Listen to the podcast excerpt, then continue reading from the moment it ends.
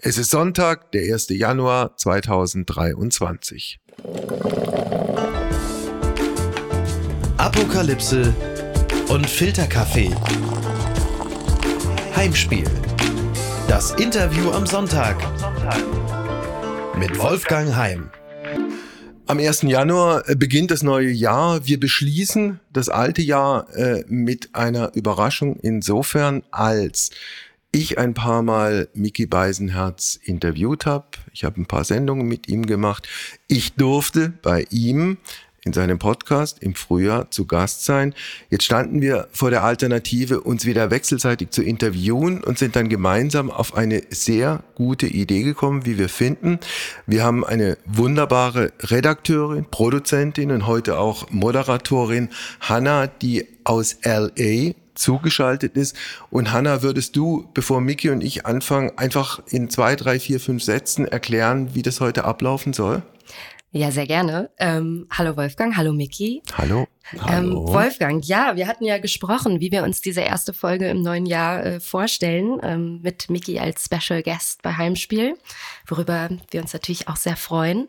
Und du hattest die schöne Idee, ähm, dass ich euch ähm, gleich Begriffe quasi reingeben werde ins Aha. Gespräch und ähm, ihr dann damit macht, was ihr am besten macht. Du äh, vielleicht eine starke Frage daraus formulierst und Miki okay. eine charmante, tiefgründige Antwort darauf gibt. Ich, oh Gott, oh Gott.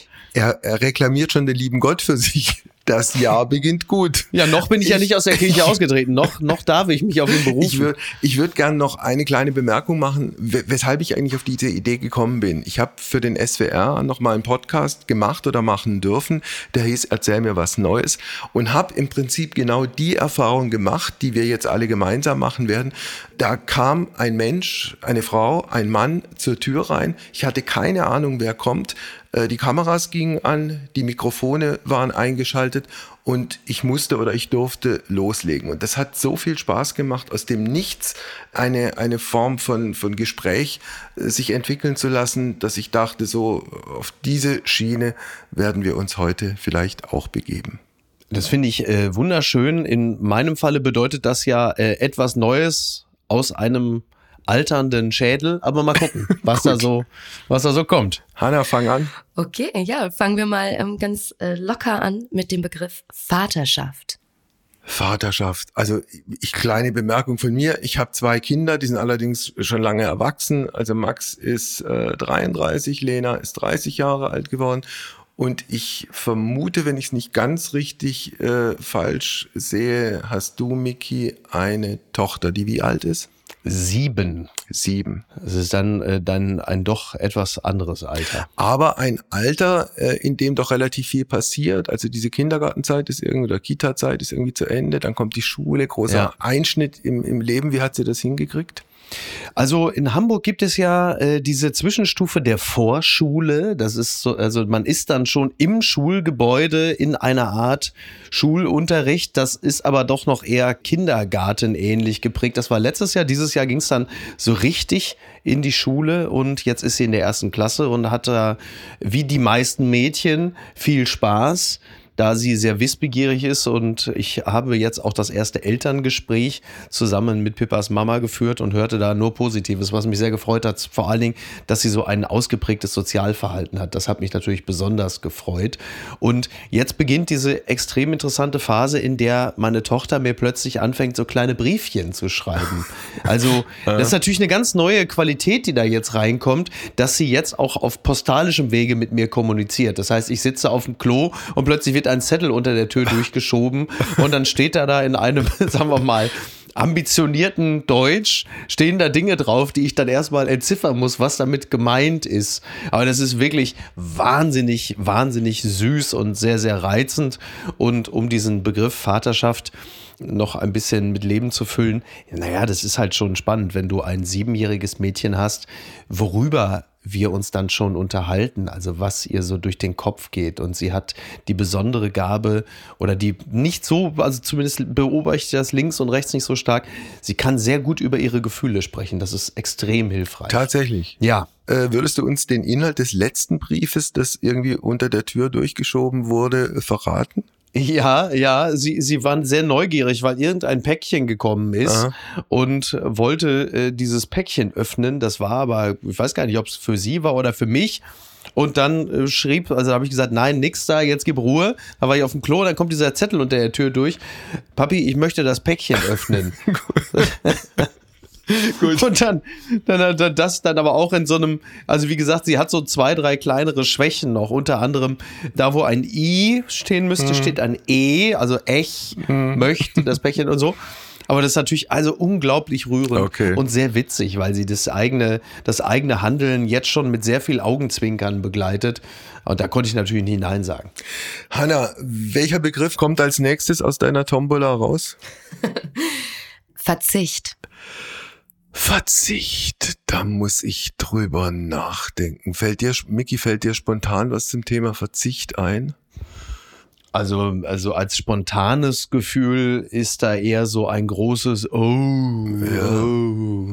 Also Verzicht zählt echt nicht zu meinen Kernkompetenzen, das muss ich wirklich sagen. Also Verzicht als, sagen wir mal, als, als hehres Ziel, als Maßgabe, als Idee finde ich gut.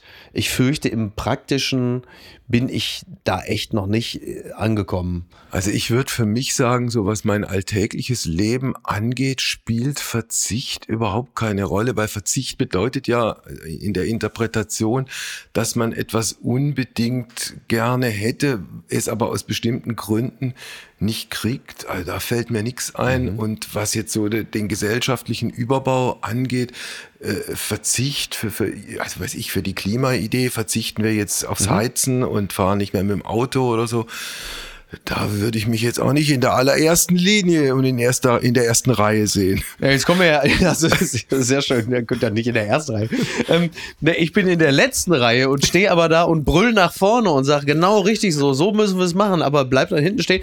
Ähm, vor allem dürfen wir jetzt nicht durcheinander kommen. Ich dachte, Moment mal, ich dachte, äh, aufs Heizen verzichten wir wegen Putin und wegen des Klimas wiederum äh, fliegen wir weniger. Ne? Man kommt ja komplett durcheinander, man weiß gar nicht mehr, warum man, aus welchem Grund man auf was verzichtet. Das sind ja so unterschiedliche, unterschiedliche Ambitionen, die da jetzt irgendwie ineinander geschmissen werden. Ja, Aber verzichten generell ist ist natürlich gut und richtig. Aber ich, also bei mir, ich, also das ist ja dann ja auch so eine Art situativer Verzicht, den ich da natürlich mit unglaublich viel Bedeutung auflade. Also wenn ich im Sommer verzichte aufs Autofahren, weil das Wetter schön ist und ich dann das Rad nehme, dann fühle ich mich natürlich toll und bin im Grunde genommen, also Deutschlands, also ich komme mir vor wie Cem Özdemir kurz nach der Bundesversammlung, der mit dem Rad da angekommen ist. Aber sobald das natürlich irgendwie auch nur so unter 12 Grad ist und einigermaßen nass, ist mit dem Radfahren auch schon wieder vorbei. Also Na, wobei Özdemir ja heute, wir zeichnen kurz vor Weihnachten auf, nochmal dazu aufgerufen hat, speziell auch im Hinblick auf die Kinder, dass wir alle weniger Fleisch essen sollen. Mhm. Aber wirklich Verzicht ist das ja heutzutage auch nicht mehr. Ja, das mit dem Fleischessen, also ich esse noch Fleisch, aber ich esse wenig Fleisch. Ja. Aber da kommen wir auch wieder in diesem Bereich. Da fällt mir der Verzicht einfach besonders leicht, weil es mir jetzt nicht viel bedeutet. Das ist ja immer die Form von Verzicht, die die einfachste ist. Also du verzichtest auf Sachen, die dir eh nicht viel bedeutet haben. Und wenn ich die eine oder andere Diskussion in der Öffentlichkeit aufmerksam verfolgt habe, dann hat es ja auch mal ganz viel damit zu tun, dass die eine Gruppe der anderen einen Verzicht nahelegt oder von mir aus auch aufoktroyieren will. Aber das ist immer der Verzicht auf genau das, was die eine Gruppe selber sowieso ja. nicht für wichtig erachtet oder gerne darauf verzichtet. Und dann der andere sagt, jetzt pass mal auf, ihr Arschlöcher, das macht ihr jetzt aber mal ja. gefälligst. Also so, da ist, glaube ich, noch einiges an äh, Handlungsbedarf, aber auch an Verzichtspotenzial, also ja. zweifelsohne. Hanna, auf welchen Begriff dürfen wir jetzt in den nächsten Minuten keinesfalls verzichten? Freundschaft. Freundschaft ist schon was richtig Wichtiges. Es gibt Freundschaft. Das klingt aber jetzt wie so eine Olaf Scholz-Antwort. Ne? Das ist so, Olaf Scholz, wer sind Ihre Freunde? Zuerst einmal möchte ich betonen, Freundschaft ist wichtig. Also erstmal, wenn ich dich korrigieren darf, Olaf Scholz äh, würde auch das Thema Freundschaft in sehr nüchterner Form äh, darbringen. Aber ich glaube übrigens, also man kann sich sehr schwer vorstellen, hat Olaf Scholz Freunde? Glaubst du? Ähm, das sind, glaube ich, all diejenigen, die er dann in Untersuchungsausschüssen totschweigt. Das sind, das, die, das sind die Freunde von Olaf Scholz, an die er sich im das, Zweifelsfalle nicht erinnern kann. Das war jetzt ein argentinisches Foul von ganz hinten. Grade. Ja, das ist richtig, ja. das ist richtig, das ist richtig. Aber dann immerhin weltmeisterlich, ne? Ja. Immerhin weltmeisterlich. Also, was fällt mir zur Freundschaft ein, ist schon etwas sehr Wichtiges. Es gibt Freundschaften, die haben sich über, also in meinem Fall jetzt über viele, viele Jahre und Jahrzehnte gehalten. Ich finde, mhm. der große Wert einer Freundschaft ist, zusammengefasst, auch wenn du dich eins, zwei, drei Jahre, aus welchen Gründen auch immer, mal nicht siehst und du siehst dich dann, dann fängst du so an, als wäre gar nichts gewesen, also als hätte es diese Pause nicht gegeben. Und Freundschaft ist, dass du genau weißt, dass du dich auf jemanden in einem Notfall verlassen kannst, ohne im Normalfall sozusagen in die Verlegenheit zu kommen, das dann auch wirklich in Anspruch nehmen zu müssen. War das so okay mhm. einigermaßen? Ja. ja, dem würde ich mich, dem würde ich mich anschließen. Äh, so ähnlich würde ich Freundschaft auch definieren. Also, dass es eher von der Qualität abhängt und nicht von der, der Quantität. Und ähm, Freundschaft ist dann wahrscheinlich ähnlich wie auch alle guten Beziehungen im Leben. Äh, Freundschaft bedeutet auch, sich nicht erklären zu müssen. Okay. Darf ich dich was Persönliches fragen? Du machst du doch auch den, den, den, Podcast mit, mit Olli Pollack. Ja. Wart ihr vorher Freunde oder seid ihr danach äh, oder mit und über den Podcast Freunde geworden oder seid ihr inzwischen nicht mehr befreundet? Der, der Podcast konnte unserer Freundschaft nichts antun. Nein, wir waren vorher, wir waren vorher schon äh, ja. befreundet. Ja, ja, wir sind, also Olli und ich sind mittlerweile nun auch schon so 15 Jahre befreundet und der, der Podcast hat schon mal die schöne Eigenschaft, dass man mindestens einmal die Woche miteinander sprechen muss. Aha. Das ist ja etwas, was man ja auch Paaren grundsätzlich vielleicht ans Herz legen würde. Äh, eine Woche Paartherapie pro Woche zur äh, Beziehungserhaltung. Ja. In unserem Falle hat sich das als sehr gewinnbringend herausgestellt. Also es ist auch eine Form von Paartherapie und das Schöne ist, ihr verdient damit auch noch Geld. Ja, richtig, aber, aber, aber, aber hier schubkarrenweise. Naja, also ich, ich hatte gerade, weil du von Freundschaft sprachst, ich hatte gerade einen sehr freundschaftlichen Moment, denn ich sah gerade eben noch ähm, oder wurde noch mal daran erinnert, dass mein Freund Oliver Polak gerade den äh, Zirkusdirektor, den Confrancier im Roncalli Weihnachtszirkus gibt. Okay. Und da kann ich mich tief so tief wie es eben geht hineinfühlen in meinen Freund Oliver und weiß, was ihm das bedeutet und habe, ich war im Grunde genommen co-glücklich mit ihm, wissend, okay. wie schön das für ihn sein muss. Und falls du übrigens nochmal, wir zeichnen vor Weihnachten auf, also wenn du noch ein Weihnachtsgeschenk für ihn brauchst, es ist neu oder kommt neu editiert raus eine Sammlung der besten und schönsten und tollsten und wertvollsten Udo Jürgens Lieder. Das ist etwas, darüber wird er sich auf jeden Fall freuen. Ja, ah. kennst du ihn gut, ja. Was heißt, ja. ich kenne ihn gut. Ich durfte einmal mit ihm eine Sendung machen. Das ist mir aber in Erinnerung geblieben, dass Udo Jürgens für ihn ein Idol seiner Kindheit war mhm. und diese tiefe Verehrung hat sich, äh, ich glaube, bis heute gehalten. Ja, ja, ja? absolut, absolut. Ja? Das ist ungebrochen. Gut. Ja. Also, Freundschaft, Haken dran. Hanna. Okay. Ein etwas aktuellerer Begriff vielleicht. Widerstand. Widerstand. Widerstand. Also man leistet Widerstand, indem man äh, sich. Ich habe mich übrigens immer gefragt, Miki, hast du da eine Erklärung, warum und wie man das macht, dass man sich mit den Händen auf dem Asphalt festklebt? So. Weil irgendwann muss man die Hand ja von diesem Asphalt lösen. Ja. Also egal, ob freiwillig oder ob einer nachhilft ja. oder eine. Ja. So. Naja, also äh, da wird ja der Mensch zur Blockade selbst. So, und damit man ihn nicht so leicht einfach, also früher, wir kennen ja noch die Bilder, wo Wolfgang Thierse sich irgendwie, ich weiß nicht, ob es Castor-Transporte, Gorleben sich auf die Gleise gesetzt hat.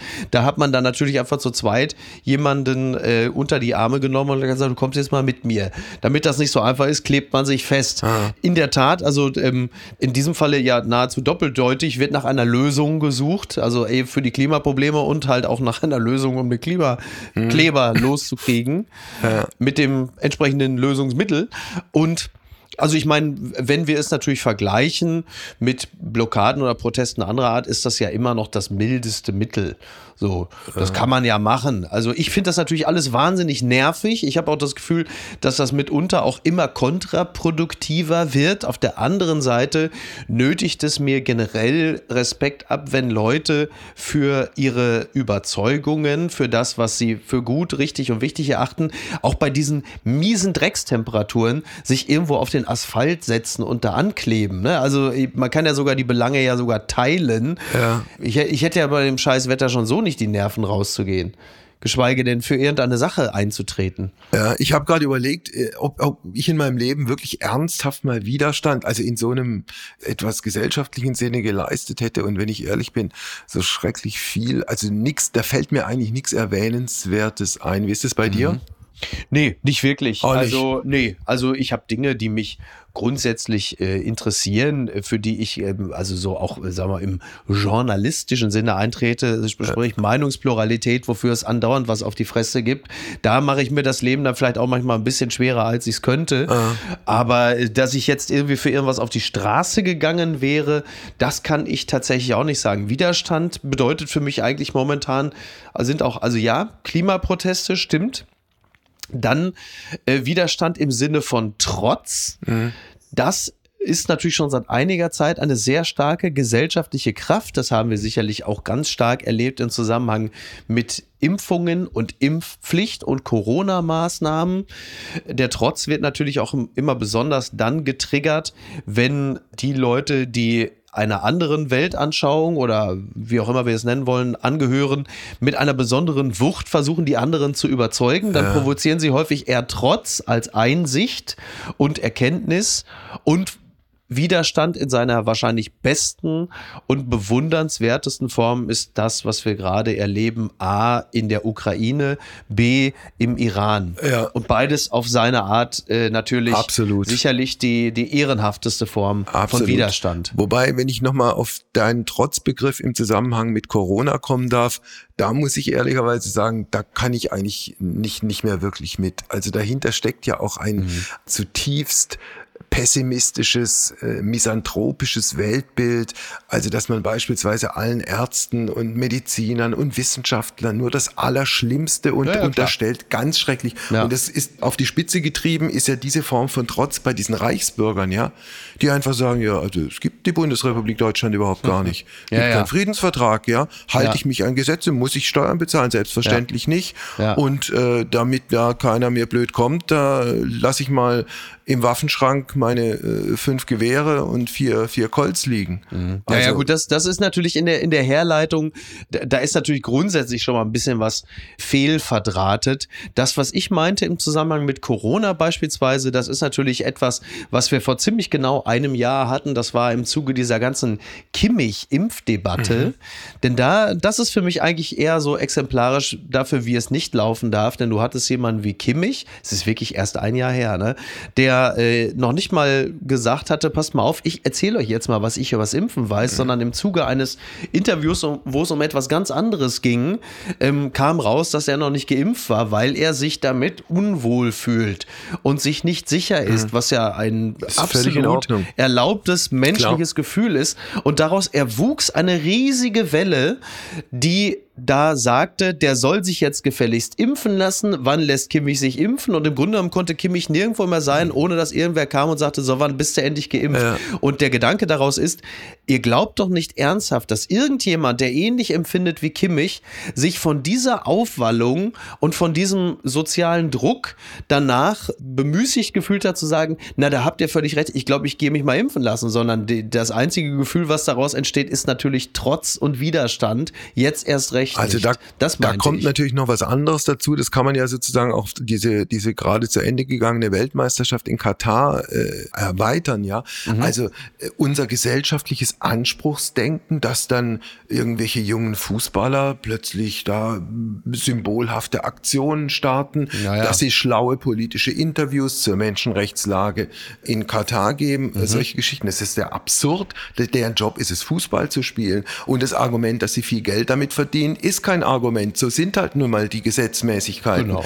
Und ja, ja. Äh, was die anderen Geschichten angeht, Menschenrechte und die Arbeitsbedingungen und alles, was wir schon 3000 Mal diskutiert haben, das ist äh, die Geschichte der Funktionäre. Wofür gibt's die eigentlich, wenn, wenn nicht dafür? Ja. Und es ist die äh, Aufgabe der Politik, das entsprechend zu handeln, aber nicht die Aufgabe irgendwie eines 18-jährigen Neunationalspielers.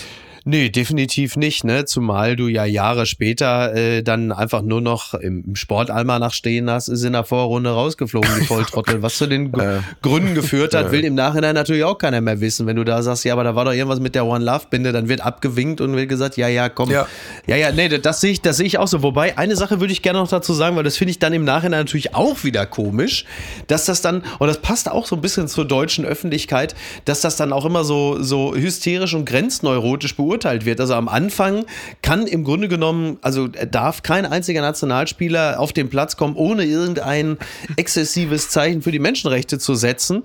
Und zwei Wochen später ist jeder, der nochmal kurz den Finger hebt und sagt, aber ihr wisst schon noch hier die Menschenrechte, ist dann auch wiederum der totale Volltrottel und äh, irgendwie der, der Hypermoral-Weltmeister, wo man sagt, naja, aber jetzt lass uns auch nicht komplett vergessen, dass uns das mal interessiert hat. Und irgendwo dazwischen äh, liegt natürlich die Wahrheit. Die Wahrheit liegt jetzt auf der anderen Seite des äh, Erdballs bei Hannah in LA. Das haben, wollten wir immer schon sagen, ne? Hannah in LA. Wir schalten zu Hannah in LA. Danke, Wolfgang. Ja, passende Anmoderation für den nächsten Begriff. Ähm, Fernweh. Fernweh. Bei mir ganz einfach, wenn ich anfangen darf. Ich habe kein Fernweh. Also ich gehöre zu denen, die, die irgendwie ein paar Sachen auf der Welt auch schon gesehen haben. Ich war mal in Patagonien, weil ich dachte, ein einziges Mal in meinem Leben möchte ich ans Ende der Welt kommen und ich habe ein bisschen was von Europa gesehen. Ich war zweimal in Amerika. Aber dieses klassische Fernweh habe ich nicht. Ich habe auch Jahre in meinem Leben gehabt, wo ich keinen Urlaub gemacht habe. Und ich hatte nicht das Gefühl, dass es mir schlecht geht. Und ich habe umgekehrt auch die Menschen nie verstanden, die gesagt haben, auch eigentlich ist mein Leben ist scheiße, mein Job ist ist scheiße, aber diese drei Wochen Urlaub, die reißen es raus. Mhm. Konnte ich nicht mitgehen. Wie ist es bei dir, Miki? Also ich ähm, bin zunächst einmal froh, dass ich auch nicht zu denjenigen zähle, deren Leben sich äh, danach ausrichtet, auf diesen dreiwöchigen Sommerurlaub hinzusparen, der dann das ganze Jahr rausreißen muss.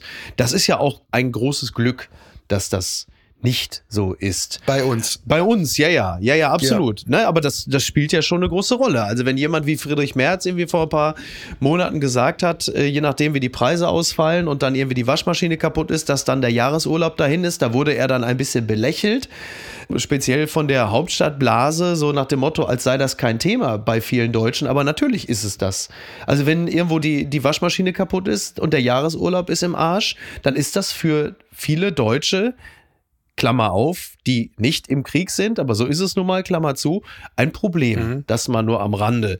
Ähm, ja, Fernweh habe ich, also das ist wie so viele andere Sachen, Fernweh habe ich deshalb nicht, weil ich eigentlich immer die Gelegenheit habe, diesem Gefühl rechtzeitig entgegenzutreten, wenn ich sage, ich würde jetzt gerne irgendwo hin. Das ist ja auch eine privilegierte Situation. Ich hatte es irgendwann vor ein paar Monaten mal, es war glaube ich schon zwei 20 oder 21, dass ich dachte, oh, ich würde gerne mal wieder irgendwo hin, wo so ein subtropisches Klima ist, so wie in Australien, dass du morgens wach, also das ist ja etwas, das hat mich in den letzten Jahren ja immer wieder mal im Januar speziell begleitet, dass ich wach werde irgendwann morgens um fünf und dann höre ich da irgendwelche tropischen Vögel ja. und du hast dieses subtropische Klima. Da muss ich zugeben, dass ich so nach zwei Jahren ähm, des Corona-Verschlusses mal kurz so einen Moment von Fernweh hatte, wo ich dachte, boah, dieses Gefühl ja. möchte ich gerne noch mal haben, irgendwie morgens wach zu werden, dieses Klima und diese Geräusche und siehe da, es dauert nicht so lange, dann kommt das ja auch wieder. Ja, vielleicht, vielleicht nur ein Satz zur Erklärung für die wenigen, die es nicht wissen. Äh, die Anfang des Jahres äh, Vogelgeschichte hängt bei dir damit zusammen, dass du seit gefühlt na, 25 Jahren äh, ja. der, der, der Haupt- und Chefautor des Dschungelcamps bist. Also die Nation auch im, kulturell, im besten kulturellen Sinne natürlich auf ein neues Niveau gehoben hast in all den Jahren. mit prominenter, ich weiß gar nicht, wer kommt denn jetzt 2000? Ich, ich habe es gelesen, Martin Semmelrocke. So, ja, großartig. So, ja. Besser geht's ja wohl nicht. Ne? Ey, also ich, Alter, ich ja. habe zweimal mit dem Sendung gemacht so. und der ist ums Eck gekommen und hat gesagt, ey, wir machen das schon. Ja. Und dann kam seine damalige Frau und hat gesagt, aber klar ist, äh, mein Lieber, sie meinte mich, ähm, es wird nicht geredet über Vorstrafen, über Gefängnis, über Führerschein, wird alles da, das ist alles tabu. Na, ich gesagt, also ja, sein Leben, also ja, sein ja, Leben. Na, ich gesagt, verzeihen Sie, worüber soll ich da mit ihm reden? dann kam er ums Eck und sagte, ey Mäuschen, ich mach das schon. Keine Panik. ja. Also das war äh, Semmelrocke. Es wird sehr, sehr, wer kommt, wer kommt noch? Ähm, ich kann es ja mittlerweile, kann ich es ja sagen, weil RTL sowas ja mittlerweile nicht mehr unter Verschluss hält. Also es ist, es ist, glaube ich, das, was man gemeinhin als guten Jahrgang bezeichnen würde. Also Claudia Effenberg ist da, Verena Kehrt ist da. Also so ein wer, bisschen. Wer ist Verena Kehrt? Also Wolfgang, ich, du siehst mich wirklich aufrichtig. Ist das die Ex ersetzt. von Olli Kahn? So, jetzt reden wir. Also das Na, ist ein Dschungelcamp also mit ehemaligen von äh, noch amtierenden oder gewesenen Fußballstars? Auch irgendwie, ne? Ja. Also, also es ist eine eine ganz interessante Melange, die besteht, also das im besten, also im besten, im besten Falle ist es ja immer so, dass die alte Unterhaltungsrepublik auf die New Economy trifft. Also mhm. Leute, die wirklich mal was gemacht haben, so mit Wolfgang Petersen das Boot gedreht oder so. Und äh. auf der anderen Seite natürlich irgendein ein neuer Reality-Adel, der im Grunde genommen immer auf irgendwelchen Knatterinsel war und man trifft dann dort aufeinander. Und jetzt haben wir noch so dieses mittlere Management dazwischen, nämlich so Claudia Effenberg und Verena Kehrt, die für mich so exemplarisch stehen für diese unglaublich dummen späten 90er, frühen 2000er. Das ist so Münchner Abendzeitung Käferzelt. Mhm. Und die treffen da jetzt so alle auf, also Käferzelt ist beim Dschungel natürlich auch wirklich ein denkbar passender Begriff.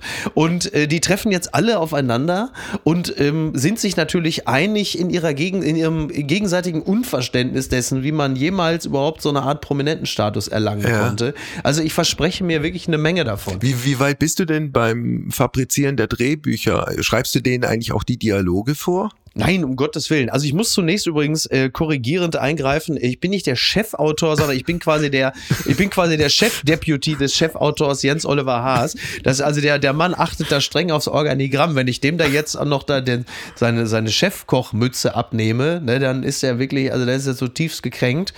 Aber ich bin schon nah dran an der Spitze, sagen wir mal Du so. hast ja noch ein bisschen Zeit. mit dem Chef. Du hast ja noch ein paar Jahre ja, Zeit. Also, ich kann mich noch hochschreiben, ne? Genau. Äh, ähm, nein, es ist, es ist glücklicherweise nicht so, dass wir äh, die Dialoge derer schreiben, die da unten im Camp sitzen. Also wenn wir in deren Köpfe reinkriechen müssen, da muss man dann aber auch schon wirklich, also okay. sich einen Stift ins Gehirn rammen. Wir sind ausschließlich für die Moderationen der Moderatoren und okay. Moderatorinnen zuständig. Das reicht auch. Äh, apropos Moderatoren, Hanna, äh, guckst du Dschungelcamp? Ähm, dieses Jahr bestimmt. Die Antwort hat zu lange gedauert. Daran merkt man, dass ich keine Podcasterin bin. Äh, das war jetzt wenig schlagfertig. Ähm, ich habe das, das gibt's ja wirklich schon so lange. Ich habe ja, das tatsächlich stimmt. früher als, als Teenager geguckt, ne? Und ja. aber jetzt, wo ähm, einer meiner Lieblingschefs äh, ja. in mein Leben getreten ist, werde ich es äh, gerne wieder gucken. Hanna, du könntest es auch leidenschaftlich ablehnen. Es, ich würde dich nicht ein Milliprozent äh, weniger sympathisch finden. Das, äh, das ist hier. Ich habe ja schon vom Meinungspluralismus gerade geschwärmt. Also von daher. Ne? Also gut, dann machen wir jetzt den Haken ans Dschungelcamp. Und worüber quatschen wir jetzt, Hanna? Über künstliche Intelligenz. Oh finde ich, ein extrem schwieriges Thema, übersteigt meine intellektuellen Fähigkeiten relativ schnell ich könnte nicht mal sagen, dass es mir Angst macht, aber es gibt ja Leute, die haben, die, die denken ja, also da ist irgendwie, jetzt sind wir wieder bei dem Thema von vorhin, da ist irgendein Deep State, also irgendwas, im, mhm. alles, was du von dir gibst und wird gesammelt und dann wirst du manipuliert und alle, alle wissen alles über dich oder die, auf die es ankommt, wissen alles über dich. Aber künstliche Intelligenz hast, Miki, hast du mit künstlicher Intelligenz in deinem Lebensalltag zu tun? Nur ich hadere ja schon sehr mit der natürlichen Intelligenz. Ne? also von daher, ähm, nee, ich habe, ja doch, wahrscheinlich haben wir alle immer mit künstlicher Intelligenz zu tun. Vermutlich in solchen Situationen, wenn wir äh, beispielsweise bei Spotify Playlists haben und uns dann der Anbieter neue Songs vorschlägt auf der Basis dessen, was uns so gefällt. Das ist ja auch künstliche Intelligenz, aber in diesem Falle als Serviceleistung, die wir gerne in Anspruch nehmen. Ähm, ich bin, bin sehr gespannt, was das in Zukunft bedeutet. Also im besten Falle bedeutet natürlich künstliche Intelligenz und Bionik, dass demnächst liest, also so Jesus, wir sind ja kurz vor Weihnachten jetzt, da wir reden, dass Menschen plötzlich wieder gehen können, mhm. ne? weil, weil es dann halt irgendwie entsprechende Chips ja, gibt, klar. die dafür sorgen, dass jemand seine Hand wieder benutzen kann oder seine Beine. Sowas ist sehr positiv.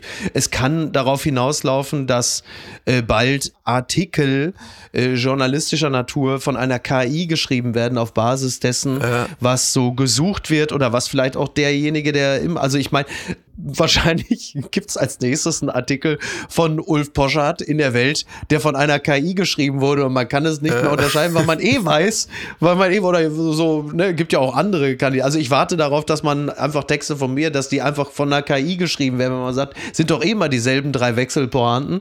Also wir, wir warten es mal ab. Ne, wobei, wobei zu Ende gedacht könnte das ja auch bedeuten, dass mittels äh, KI man die Gedanken von Menschen lesen können wird. Mhm. Also das finde ich, das finde ich eine absolut gespenstische Vorstellung. Mhm. Also da, ob mit oder ohne Elektroden kann man reingucken und da würden wir jetzt sehen, äh, Mickey guckt auf die Uhr, weil in einer halben Stunde kommt das Abendessen zur Tür reinspaziert oder äh, in Gestalt des Lieferando-Boten. oder seine Tochter hat ihm gerade wieder was. Das wären ja noch die einfachen Sachen. Aber überleg mal, was, was also angenommen, man, man könnte dein Gehirn lesen oder meins oder unser mhm. Hannas, unser Gehirn ja. lesen. Grauenvoll. Furchtbar. Es wäre wahrscheinlich wahnsinnig justiziabel, ne? Also da klicken eigentlich alle zwei Minuten die Handschellen. Das ist schon mal, das ist natürlich schon mal problematisch. Also da kriegt das Thema Fernweh eine ganz neue Dimension. ja, allerdings das ist richtig.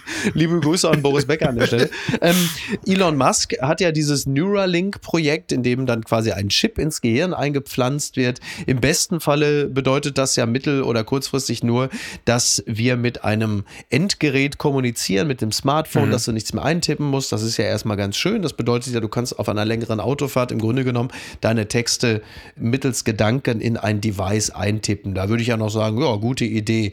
Und dann habe ich irgendwann mal von Miriam Meckel, mhm. äh, der Wissenschaftlerin, einen äh, Artikel gelesen. Da geht es halt schon darum, dass man Gedanken gemeinschaftlich in eine Art Cloud hochlädt. Wie das dann praktisch funktioniert, weiß ich nicht, aber dass man dann in so als eine Gemeinschaft, die gemeinschaftlich an einem Projekt arbeitet, dass die dann ihre Gedanken sofort hochladen ja. irgendwie. Man zieht dann da was draus. Also wenn du, wenn du Miriam Meckel ansprichst, ich habe mal vor, weiß ich mal, vier, fünf Jahren mit ihr eine Sendung gemacht, weil damals hatte sie sich intensiv mit diesem Thema KI beschäftigt mhm. und hat mhm. da auch ein Buch drüber gemacht. Und ich weiß noch, ja. dass während dieses Gesprächs ich immer wieder mal an einem Punkt war, wo ich ehrlicherweise nicht mehr mit konnte. Mhm.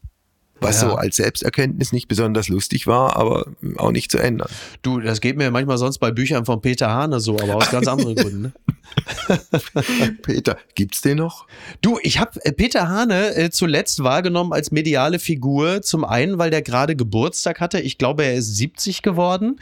Wie so viele Männer übrigens in diesem Jahr. David Hasselhoff, äh, Wolfgang Kubicki. Also ein interessanter Jahrgang auf jeden Fall. Und Peter Hane ist mir nur begegnet in einem Schaufenster am Timmendorfer Strand. Da wurde mir übrigens auch bewusst, dass der Altersdurchschnitt der Timmendorfer StrandbesucherInnen offensichtlich irgendwie so jenseits der 75 liegt. Denn da waren im Schaufenster Fenster nur Bücher von Marianne Koch, so Gesundheitsbücher okay. und Fit im Alter ja. und halt Peter Hane, äh, irgendwie äh, Finger weg von unserem Bargeld, Schluss mit lustig, äh, Genderwahn, so, also ja. das alles so. Also ja, Peter Hane war, saß nicht leibhaftig in dem Schaufenster, sondern sein Buch. Du, vielleicht wäre er fünf Minuten später, hätte er sich wieder reingesetzt, vielleicht war er kurz auf Toilette. Aber auch eine schöne Vorstellung, wie Peter Hane einfach im Schaufenster. Schön. Am Timmendorfer Strand. Am Timmendorfer Strand. Hanna, rette uns. Gerne. Ähm, Tradition. Miki, fang du an. Tradition, fällt mir da was ein? Tradition, ja, irgendwie schon wichtig und weiß ich, ich war jetzt gerade in Bayern, die haben, mhm. die haben, also nicht beruflich, sondern irgendwie privat. Und die haben ja schon sehr schöne Traditionen, mhm. ja, sich in einem Wirtshaus zusammensetzen, einen Maibaum aufstellen, sowas alles, das verbindet Menschen und ist für die wichtig, also auch im Sinne von Zusammenhalt. Aber ich könnte, also Tradition im Sinne von äh, so sowas habe ich eigentlich nie nie erlebt. Ich finde dann eher so Tradition, aber eher das ist ja dann eher so eine Form von Ritual, dass du sagst, du triffst dich mit bestimmten Leuten immer zu einem mhm. bestimmten Anlass oder weiß ich alle zwei Wochen oder wie auch immer. So. Ja, also Tradition als identitätsstiftendes Merkmal oder als, als haltgebendes Ritual finde ich äh, respektabel. Ich wüsste jetzt gar nicht, ob, ob es, also Tradition um der Tradition willen findet in meinem Leben in dem Sinne jetzt nicht statt. Also ich mache jetzt nichts, weil es Tradition hat mhm. und ich weiß aber eigentlich tief in meinem Inneren, das ist schon seit Jahren nicht gut. Da habe ich keinen Bock drauf. Aber klar gibt es natürlich Sachen, die einfach jedes Jahr wiederkehren, die man dann halt einfach macht. Also jetzt das Simpelste, weil wir jetzt gerade reden, ist natürlich Heiligabend in der Heimat. Ja. Da fahre ich aber gerne hin, weil ich die Leute mag. Also ich fahre da nicht nur Heiligabend hin. Das ist natürlich auch Tradition, dass man das dann mit der Familie begeht. Oder dass Begehst ich du das mit der Familie oder mit genau. einem deiner Fanclubs? Ähm, das ist für mich wie eine Familie. Ja, ist richtig. Ich fahre an meinem Elternhaus vorbei. Ist der Fanclub die Familie oder ist die Familie jetzt der Fanclub? Wolfgang, ich komme, ich komme aus dem Ruhrgebiet. Da ist es so, dass äh, die Familie eine und zwar äh, zugeneigt ist, aber sie verhalten sich nicht wie ein Fanclub. Also da ist es eher so, dass man sich dann doch einigen Sprüchen ausgesetzt sieht, dass man also auch an Heiligabend keine Ruhe vor reichlich formulierter äh, Kritik äh, hat. Nein, okay. das ist richtig so. Das ist ja so ein bisschen das Wesen der Gegend, wo ich herkomme, dass man also auch reichlich eingeschenkt bekommt. Ja. ja. Singt ihr? Nein. Nicht. Äh, nein, also es sei denn, ich habe, ich habe ja angefangen in diesem Jahr Gitarre zu lernen. Also es würde jetzt mittlerweile für eine Handvoll Songs reichen, aber ich glaube, das äh, erspare ich denen und mir. Also ich, ja. ich habe kürzlich per Zufall von Donovan äh, Universal Soldier gesehen. Das sind, glaube ich, drei Griffe und also, ja. wenn du es dir anguckst, du kannst ja und das gerade bei den Älteren in der Familie ruft das schöne Erinnerungen hervor. Das stimmt, also da wirst du sicher mit punkten können. Na, ich bin den, den Klassikern gegenüber sehr aufgeschlossen. Ich stelle übrigens gerade über das Gitarrenlernen fest, dass manche, manche Großkünstler dann doch sehr einfache Harmonien haben. Das sind dann oft wirklich nur so drei, vier Akkorde. Während zum Beispiel das Bibi und Tina Lied eine vergleichsweise komplizierte Akkordfolge hat. Okay. Mit bis zu sieben Akkorden, die man können muss. Ja, ja. doch, doch. Und dann gibt es den einen Riff, Keith Richards könnte da uns ein bisschen was erzählen, dass du sozusagen eine ganz, und überleg dir das mal universell, egal wo du diesen einen Riff hörst. Brown ja. Sugar beispielsweise, Jumpin' Jack Flash. Ja, ja. Und du weißt nach einer halben Sekunde, jetzt kommen die Stones. Das ist schon groß. Das ist die große ja. Kunst. Das ganz, ist die große Kunst. Große das, Kunst. das zeichnet die Großen aus, ja, absolut. Deswegen werden äh, Bands wie äh, die Stones oder auch der mittlerweile ja nun auch schon seit 70 Jahren verstorbene Jimi Hendrix immer noch gehört. Weil, ne, es ist wie mit Immobilien, Lage, Lage, Lage. Ein guter Song ist ein guter Song, ist ein guter Song. Kriegst du nicht kaputt. Ja. Nicht mal David Getter kann die Sachen kaputt kriegen. Ein guter Begriff ist ein guter Begriff, ist ein guter Begriff, Hannah. Und der ist Self-Care. Oh. Also du meinst, dass man sich um, um sich selber kümmert und so, dass, dass man nicht hinten runterfällt und das gilt eigentlich doch nur für, für so ganz altruistische Menschen, die sich immer für, für andere einsetzen und das eigene Wohl hinten anstellen. Da oh, warte mal, da klingelt jetzt gerade eine Tür. Sekunde, ich äh, bin sofort wieder da. Jetzt, jetzt, kurz vor, ja. Moment, ich bin gleich wieder da.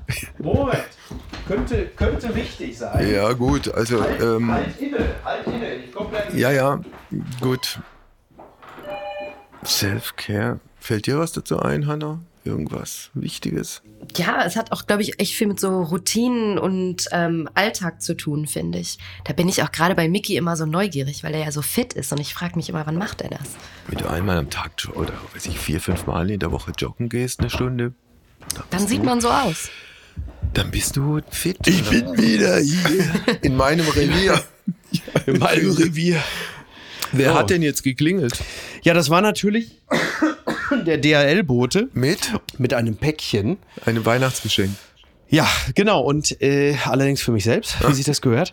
Und ähm, der Altruismus brachte es mit sich, dass ich natürlich die drei Stockwerke nach unten gerannt bin, um oh. ihm entgegenzukommen. Selbstverständlich. Jetzt also, bin ich aber kurz außer Altruistisch, das heißt die Menschen, die, die gerne für andere da sind, die mhm. das eigene Interessen äh, oder die, die eigene Person oder Persönlichkeit hinten anstellen, die drohen ja dann irgendwie runterzufallen. Also müssten die ja irgendwie gucken, dass es ihnen gut geht? Oder warten die dann drauf, dass jemand kommt und sagt, hey, kümmere dich mal um dich selbst? Also ich hatte bei, naja, also, bei mir, wenn ich ja. das noch sagen darf, nie das Gefühl, ich muss mich jetzt speziell um mich kümmern, weil sonst äh, nimmt mich keiner wahr und ich fall hinten runter. Nee. Mhm. nee. Also Self-Care bedeutet ja erst einmal, wie du es ja gerade gesagt hast, man schaut da auf sich selbst. Aha. So, das ist ja zunächst einmal auch sehr, sehr gut, denn äh, das Endergebnis von mangelnder Self-Care wäre ja zum Beispiel sowas wie Burnout. So. Und das möchte man Das ja nicht. nicht also, gut. das wäre nicht gut. Also in meinem speziellen Falle bedeutet Self-Care nicht ans Telefon zu gehen, nicht jede Mail zu beantworten und ab einem gewissen Zeitpunkt und niemand weiß das besser als Hannah, die ist ja meine Producerin, äh, die ist ja diejenige, die sagt, du musst aber diese Woche noch dies und das machen. Also, dass man dann natürlich nicht Hannah betreffend, sondern generell sagt, ihr könnt mich jetzt alle mal am Arsch lecken. Ich äh, bin jetzt ganz woanders, so dass man dann ab einem gewissen Zeitpunkt sagt, so ich möchte jetzt vom Rest der Welt nicht mehr behelligt werden. Natürlich immer eingedenk dessen, dass man das Nötigste erledigt bekommt. Selfcare ist aber ja auch, ähm, also der Begriff ist ja vergleichsweise modern und neu und der ist ja vermutlich eher so irgendwo zwischen Millennials und Generation äh, Z entworfen worden und bedeutet, dass man auf sich selbst Acht gibt. Das ist ja, da, da würde jetzt die Eltern- und Großelterngeneration sagen, du tickst wohl nicht mehr richtig, du gehst jetzt mal schön arbeiten, ne? Dann hast du im Sommer auch drei Wochen Urlaub und dann ist auch gut. So, da sind ja Weltanschauungen, die da auch in gewisser Hinsicht aufeinandertreffen und Zunächst einmal kann man ja dieser, dieser Self-Care ja nur Gutes abgewinnen, weil es ja bedeutet, dass das Individuum ein bisschen mehr auf sich achtet und guckt, wie es in dieser Welt klarkommt, ohne daran Schaden zu nehmen. Aber du hast, du oder? hast ja, logisch, aber du hast es ja schon äh, am Beispiel von Hannah versucht klarzumachen.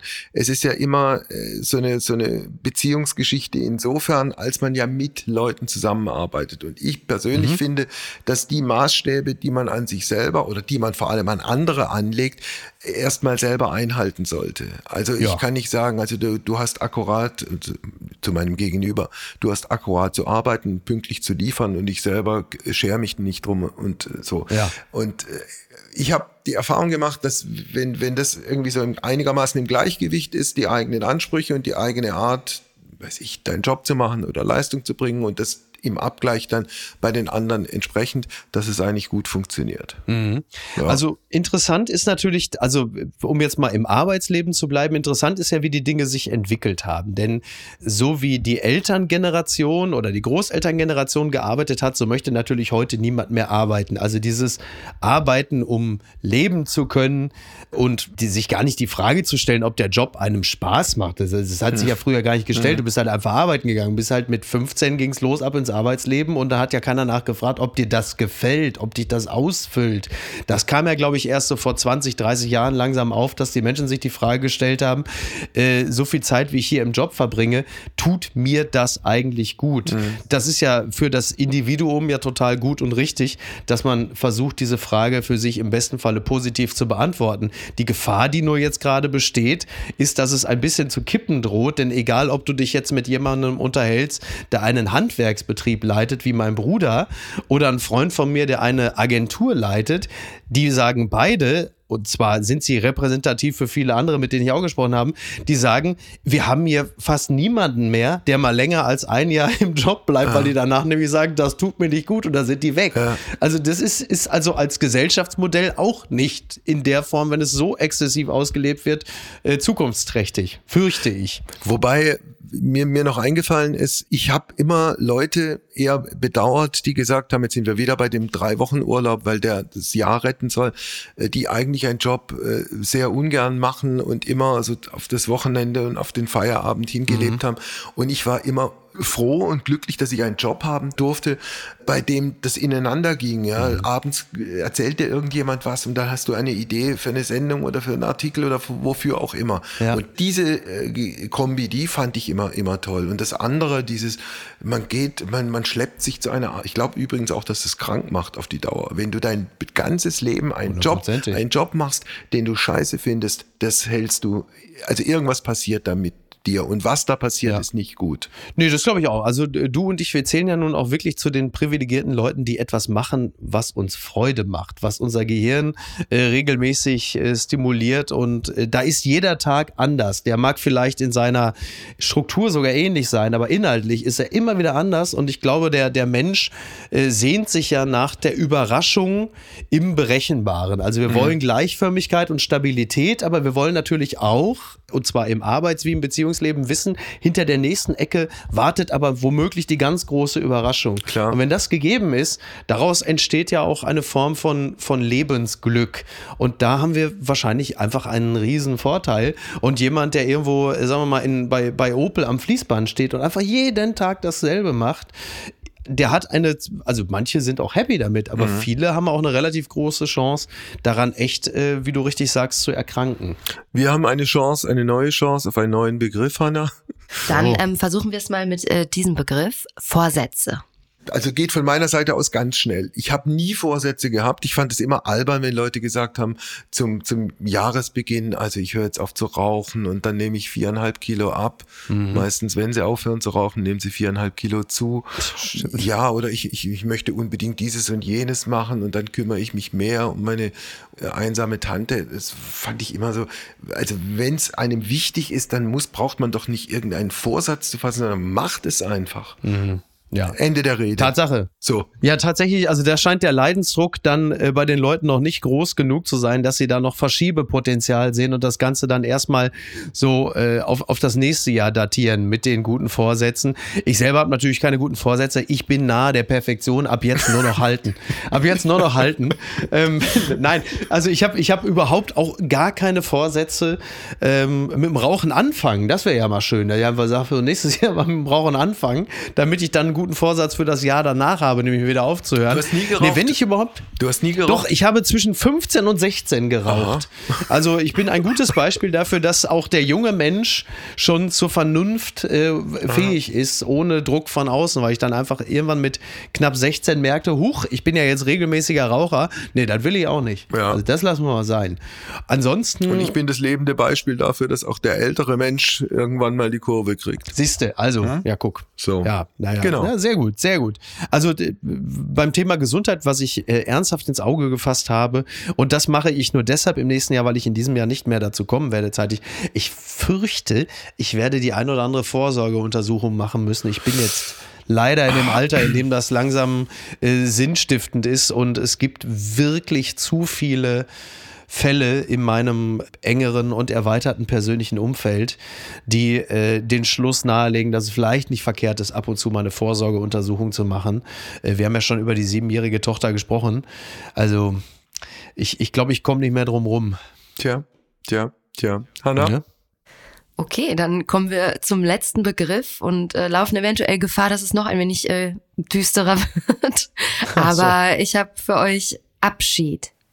Abschied. Mhm. Buh. Doch, mir, fällt was ein. Ich habe ja, ich habe ja Mitte des Jahres beim SWR aufgehört. Das war nach vielen Jahren ein, ein richtiger Abschied. Es war übrigens ein sehr schöner Abschied, auch ein sehr wertschätzender Abschied. Und äh, die haben ja, ich habe es eingangs unseres Gespräches gesagt, ich, die haben mir ja noch mal so einen Podcast gegeben, erzähl mir was Neues, was was ich toll fand, und was mich auch äh, sehr sehr sehr angerührt hat, hätten sie ja nicht machen müssen. So, also der SWR Arbeitgeber, Redaktion, Abteilungsleitung, wirklich überhaupt kein Grund äh, zur Klage. Aber Abschied natürlich schon nach so vielen Jahren hörst du auf. Und irgendwie habe ich das Gefühl gehabt, ich kann ganz gut abschließen. Es war mir vorher klar, dass ich da jetzt nicht anfange, ähm, um, um dieses Funkhaus rumzuschleichen, äh, so, so als, als Rentner mit dem, mit dem Stöckchen und äh, dann gucke, ob mir da jemand über den Weg läuft, den ich da behelligen kann. Nein, es war klar, da muss man einen richtigen Schnitt machen und dann ist es gut. Und wenn einem das gelingt, das, das ist ja nichts, was man sich erarbeitet hat. Entweder du kannst es oder du kannst es nicht. Genau. Und in meinem Falle glücklicherweise scheint es so zu sein, dass ich so, so einen Abschied dann auch irgendwie für mich ganz gut hinkriege und dann kommt da ein Haken dran. Und natürlich ist das eine wichtige, äh, eine wichtige Zeit, meine absolut wichtige Zeit meines Lebens gewesen, aber es ist halt nicht alles. Wie ist es bei dir mit Abschied? Ähm, ja, Also zunächst einmal nochmal da, darauf Bezug nehmend, du bist dann, zählst dann offensichtlich zu den glücklichen Menschen, Schrägstrich vor allen Dingen Männern, die sich nicht allein über ihre Funktion definieren, sondern auch über die Person und mhm. das Persönliche, was es dir vermutlich dann leichter macht zu sagen, okay, die Funktion ist jetzt an der Stelle weg, aber ich bin dann noch eine Person mit all den Dingen, die mich ausfüllen. Das ist ja sehr gut. Also ich habe mir auch in diesem Jahr wieder andere Personen äh, beschreiben lassen, die äh, im Zweifel große Konzernchefs gewesen sind und kaum, dass sie nicht mehr in dieser Funktion waren, waren sie völlig hilflos und, und äh, waren wie so ehemalige Leistungssportler so völlig frei von Halt und, und riefen dann überall an, ob man da nicht noch irgendwie was machen könne und man hätte doch noch ganz viele Ideen. Und sie waren natürlich dann raus. Ne? Sie haben danach auch wirklich, das ist ja leider auch so ein grausames Schicksal, danach auch niemanden mehr interessiert, weil sie nicht mehr in dieser Funktion waren. Wobei da die Fallhöhe natürlich auch enorm hoch ist. Also wenn ja, du ja. mal, ich, ich erinnere mich, ich habe mal mit den, dem langjährigen Vorstandsvorsitzenden von Siemens, war das glaube ich, eine mhm. Sendung gemacht. Käser? Nee, nee, nicht Käser davor. Hm. Komme jetzt nicht auf den. Ist ja, ist ja wurscht. Jedenfalls, ja. also äh, der war, war lange Zeit ganz, ganz oben. Und der hat dann erzählt, dass er jetzt seinen Garten, jeden Tag in seinen Garten geht und wenn dann links vorne was blüht und rechts hinten, dass ihn das ganz äh, ausfüllt und dass das so schön ist und dass er jetzt Dinge tun kann, äh, zu denen er jahrelang nicht gekommen ist. Und ehrlicherweise, ich habe es nicht geglaubt. ja. Ja, wenn Thomas Gottschalk einem das erzählt, hat man auch Probleme, das zu glauben. Ne? also der Einzige, bei dem es möglicherweise anders ist, ist Peter Hane, aber der ist ja sowieso am Timmendorfer Strand. Wollte gerade sagen, der sitzt da ja im Schaufenster, so. wie wir festgestellt haben. Nein, was, was mich angeht, also Abschiede, ich bin ja jetzt, ich, ich befinde mich ja noch in einer anderen Lebensphase, dass also die Abschiede, äh, die ich da nehme, die sind ja nun ausgesprochen selbst gewählt, wenn man mal das eine oder andere, die eine oder andere Aufgabe dann dran gibt oder so. Also klar, ich kann auch gut aufhören mit bestimmten bestimmten Sachen, aber das ist ja nicht der ganz große Wurf. Wenn überhaupt Abschiede, dann ist es wahrscheinlich in diesem Falle in diesem Jahr so gewesen, dass ja meine äh, geliebte Oma gestorben ist, die ja für mich mehr eine Mutter war als, als eine, eine Großmutter. Mhm. Das ist sicherlich eine ganz enorme Zäsur in meinem Leben. Wir haben ja die ersten 25 Jahre meines Lebens unter einem Dach gelebt mhm. und die folgenden 20 Jahre uns ja sehr, sehr viel gesehen. Das ist sicherlich etwas Besonderes. Ne? Und das ist ja auch das jetzt das erste Mal äh, Weihnachten. Kam der Tod überraschend, wenn ich fragen darf? Nein, der kam nicht sehr überraschend, als die letzten Jahre schon sehr stark davon dominiert gewesen sind, dass sie immer wieder mal gefallen ist und dass sie partout nicht in ihrem Rollstuhl an ihrem Rollator bleiben konnte, weil sie immer wieder was machen musste. Und sie hat also, mhm. äh, wie, wie viele äh, Frauen, speziell dieser Generation, Generation, sie musste ja immer äh, betriebsam bleiben und musste machen, obwohl es besser gewesen okay. wäre, einfach im Sessel ja. sitzen zu bleiben. Aber das konnte sie nicht. Sie ist aber in meinem Elternhaus gestorben. Mhm. Also das ist ja ein vier Generationen, jetzt ja leider wieder drei Generationen Haushalt. Das heißt, sie war im ersten Obergeschoss und hat da immer gemacht und hat meine Mama, die eine Etage tiefer wohnt, natürlich wahnsinnig gemacht, weil sie auf Teufel komm raus nicht im Sessel gehalten hat. Mhm. Und es war völlig klar, Oma, wenn du jetzt andauernd aufstehst und irgendwas machen willst, du fällst wieder hin. Und so, war, so kam es natürlich auch immer wieder. Und dann okay. gab es halt diesen einen Sturz zu viel und äh, okay. der endete dann im Krankenhaus und da war dann schon mhm. relativ absehbar, dass das jetzt wahrscheinlich mhm. diesmal, also sie ist wirklich immer wieder auf die Beine gekommen und immer Wie wieder aufgestanden. 97. Okay. Da muss ich, da muss ich auch dazu sagen, also ich hatte wirklich jahrelang echt Angst vor dem Anruf, der mhm. kommt, Oma ist gestorben. Mhm. Und als mein Bruder mich dann im Juli anrief und sagte, ja, sie hat es jetzt geschafft, mhm. da hatte es nicht mehr den großen Schrecken, weil ich schon eine ganze Weile Zeit hatte, mich an diesen Gedanken zu gewöhnen. Und es war dann auch wirklich dominiert von dem Gedanken, es reicht jetzt auch. Das muss man einfach Tja. so sagen. Es, es war dann auch wirklich genug. Es reicht. Äh, Hanna reicht's? Oder, oder hast du, hast du zum, zum Schluss noch irgendeinen einen schöneren Begriff? Also mir würde jetzt außer Borussia Dortmund auch nicht schrecklich viel zusätzlich einfallen. Vielleicht fällt Liebe. dir noch einer ein. Oh, Liebe, Liebe ist doch ein schöner schön. Begriff. Ja, ja, was Hoffnungsvolles für Liebe? 2023. Ja, ja. ja, bitte. Ja. Liebe. Und ohne Liebe kein Leben. Liebe ist das, was sich auch, äh, was man weitergibt an seine Kinder. Liebe ist das, was einen ausmacht. Äh, Liebe bedeutet äh, Partnerschaft, Verlässlichkeit, all die schönen Dinge, die man da noch dazu basteln kann. Liebe hält den ganzen Laden zusammen, ja. absolut. Also so, so habe ich es empfunden. Also diese, auch dieses Jahr, das ja global gesehen äh, nun wahrlich kein gutes gewesen ist, und ähm, privat ein okayes, ja. war auch sehr, sehr stark ähm, dominiert von dem Gefühl der, der Liebe, der familiären Liebe, der partnerschaftlichen Liebe, der elterlichen Liebe und ähm, deshalb war es, glaube ich, in erster Linie der Liebe wegen auch ein gutes Jahr. Ich schließe mich dieser Anmerkung meines Vorredners an. Hanna und du? Absolut, 100 Prozent. ja. ja. Ich glaube, wir sind am Ende unseres wunderbaren Experiments. Ähm, Hanna, wie war es für dich? Sehr schön. Ich höre euch immer ja? sehr, sehr gerne zu. Ich weiß noch nicht, wie gerne ich mir selber zuhöre, aber ähm, ich hatte viel Freude und bin jetzt äh, gewappnet fürs neue Jahr.